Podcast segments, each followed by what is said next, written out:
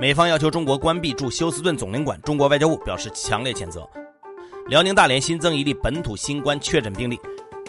中央财政今年累计下达十二点九亿元用于防汛救灾。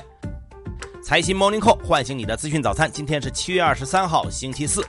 各位听友早，我是张红，欢迎收听今天的节目。先来听昨夜今晨的头版大事件。在昨天的外交部例行记者会上，有记者问道：据美方消息人士透露，七月二十四号下午四点前，中国驻休斯顿总领馆将被要求关闭，领馆人员将被要求离开，中方能否证实？外交部发言人汪文斌表示，七月二十一号，美方突然要求中方关闭驻休斯顿总领馆，这是美方单方面对中方发起的政治挑衅，严重违反国际法和国际关系基本准则，严重违反中美领事条约有关规定，蓄意破坏中美关系，十分蛮横无理。中方对此予以强烈谴责，中方敦促美方立即撤销有关错误决定，否则中方必将做出正当和必要的反应。还有记者问到，休斯顿当地消防队员称，中国驻休斯顿总领馆内曾出现火情，外交部对此有何评论？汪文斌表示，中国驻休斯顿总领馆在正常运作。另外，有记者问，美国司法部周二以间谍罪起诉两名中国公民，称二人针对美国防承包商和病毒研究人员从事长达十多年的网络攻击和窃密活动。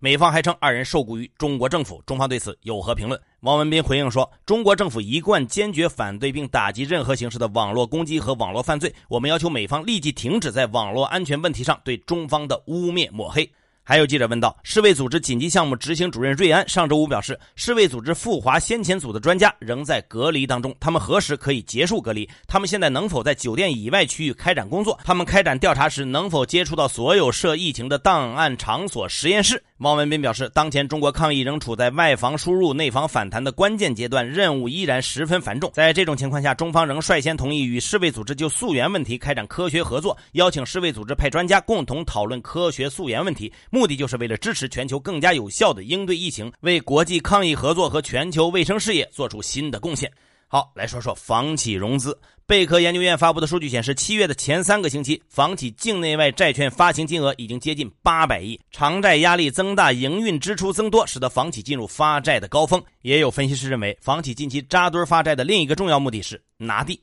再来看二季度的两组和生活相关的数据。人社部近日发布的数据显示，过去一段时间，全国最紧缺的职业是营销员。快递员和餐厅服务员，二季度招聘需求人数和求职人数双双上升，市场供求活跃度加大，证明实体经济正在加快复苏。而央行近日发布的报告显示，二季度居民的消费意愿也呈上升的态势，倾向于更多消费的居民占到了百分之二十三点四，比上季度提高了一点三个百分点。其中，子女教育是许多中国家庭支出的大头。当被问到未来三个月准备增加支出的项目的时候，有近百分之三十的居民选择了教育。来关注疫情。昨天，辽宁省大连市新增一例本土新冠肺炎确诊病例，是某海产品加工企业的一名员工。在北京，二十一号，北京市文旅局、电影局相继发布复工复产通知，北京的电影院、剧院、KTV 等线下娱乐活动将重启。目前呢，这些场所需要采取预约消费、错峰入场、间隔就座等措施开放营业，中高风险地区将暂缓恢复。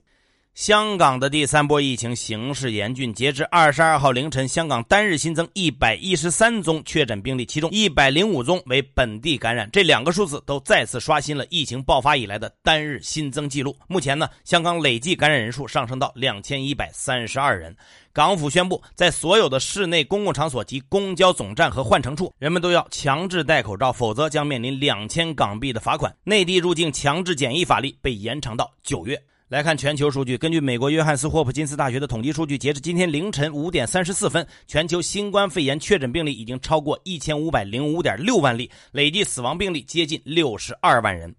巴西总统府当地时间二十二号早晨发布消息称，已经确诊感染新冠肺炎两周的博索纳罗总统，在二十一号进行的第三次病毒检测中依然是阳性。美国东部时间二十一号，已经三个月没召开白宫疫情记者会的美国总统特朗普再次恢复了记者会。不同于之前对疫情的轻描淡写，特朗普这次在记者会上称，美国的疫情在变得更好之前会变得更糟。同时呢，鼓励美国人戴口罩。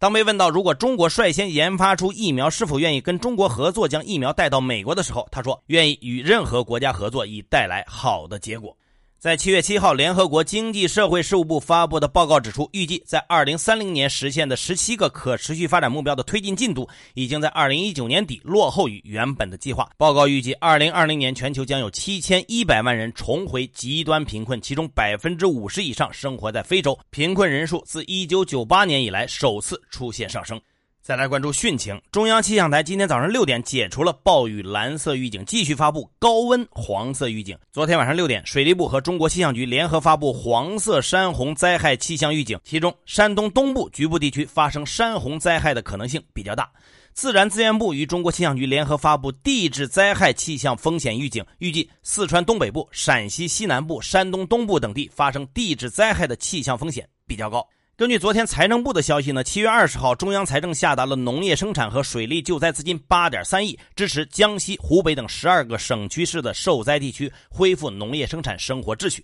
加上今年五月下达的四点六亿安全度汛资金，今年中央财政已经累计安排农业生产和水利救灾资金十二点九亿，用于支持各地做好防汛救灾的相关工作。最后来看两伊告美国，伊拉克最高司法委员会二十号发布声明称，伊朗和伊拉克将针对今年一月美军在伊拉克巴格达国际机场周边击杀伊朗革命卫队圣城旅指挥官苏莱曼尼和伊拉克什叶派民兵武装人民动员的副指挥官穆罕迪斯一事，向美国方面提起联合诉讼。伊拉克方面称呢，伊拉克司法部门将美军的这一行动视为犯罪行为，将依据伊拉克刑事诉讼法推进调查。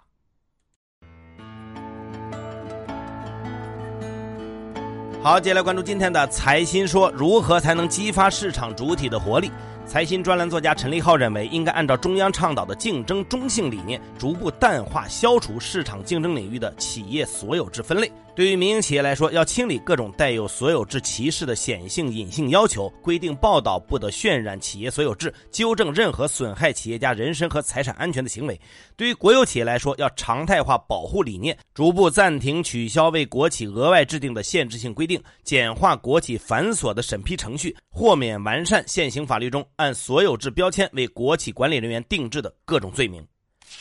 资本市场未来的赛道是什么？如是金融研究院院长管清友认为，后疫情时代经济低速增长，人们的生活将变得简单。未来资本市场的两大确定赛道是消费和科技。在消费领域呢，值得投资的是提供高性价比产品和服务的企业，比如优衣库、无印良品。对于投资者来说，比较容易选到。在科技领域投资则有很大的不确定性，带有技术性和思想跃升性特征的企业是比较难找的，要靠运气。他还指出，股票是资本市场的重要组成部分，解决股票市场存在的监管行政化、发行计划化、交易投机化等问题十分重要。通过生产要素市场化改革，推动股票市场改革。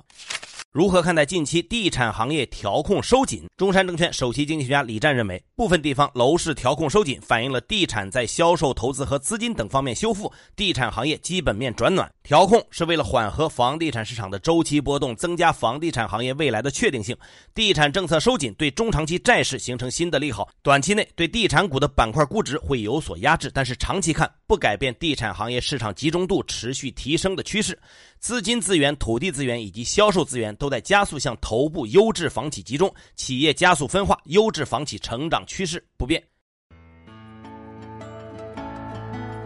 更多专家观点，请收听财新 FM。你可以通过财新 App 右上角的小耳机找到我们。接下来是一线短消息，看看今天有哪些重要资讯不容错过。商务部表示，对美国进口正丙醇反倾销调查期限延长六个月。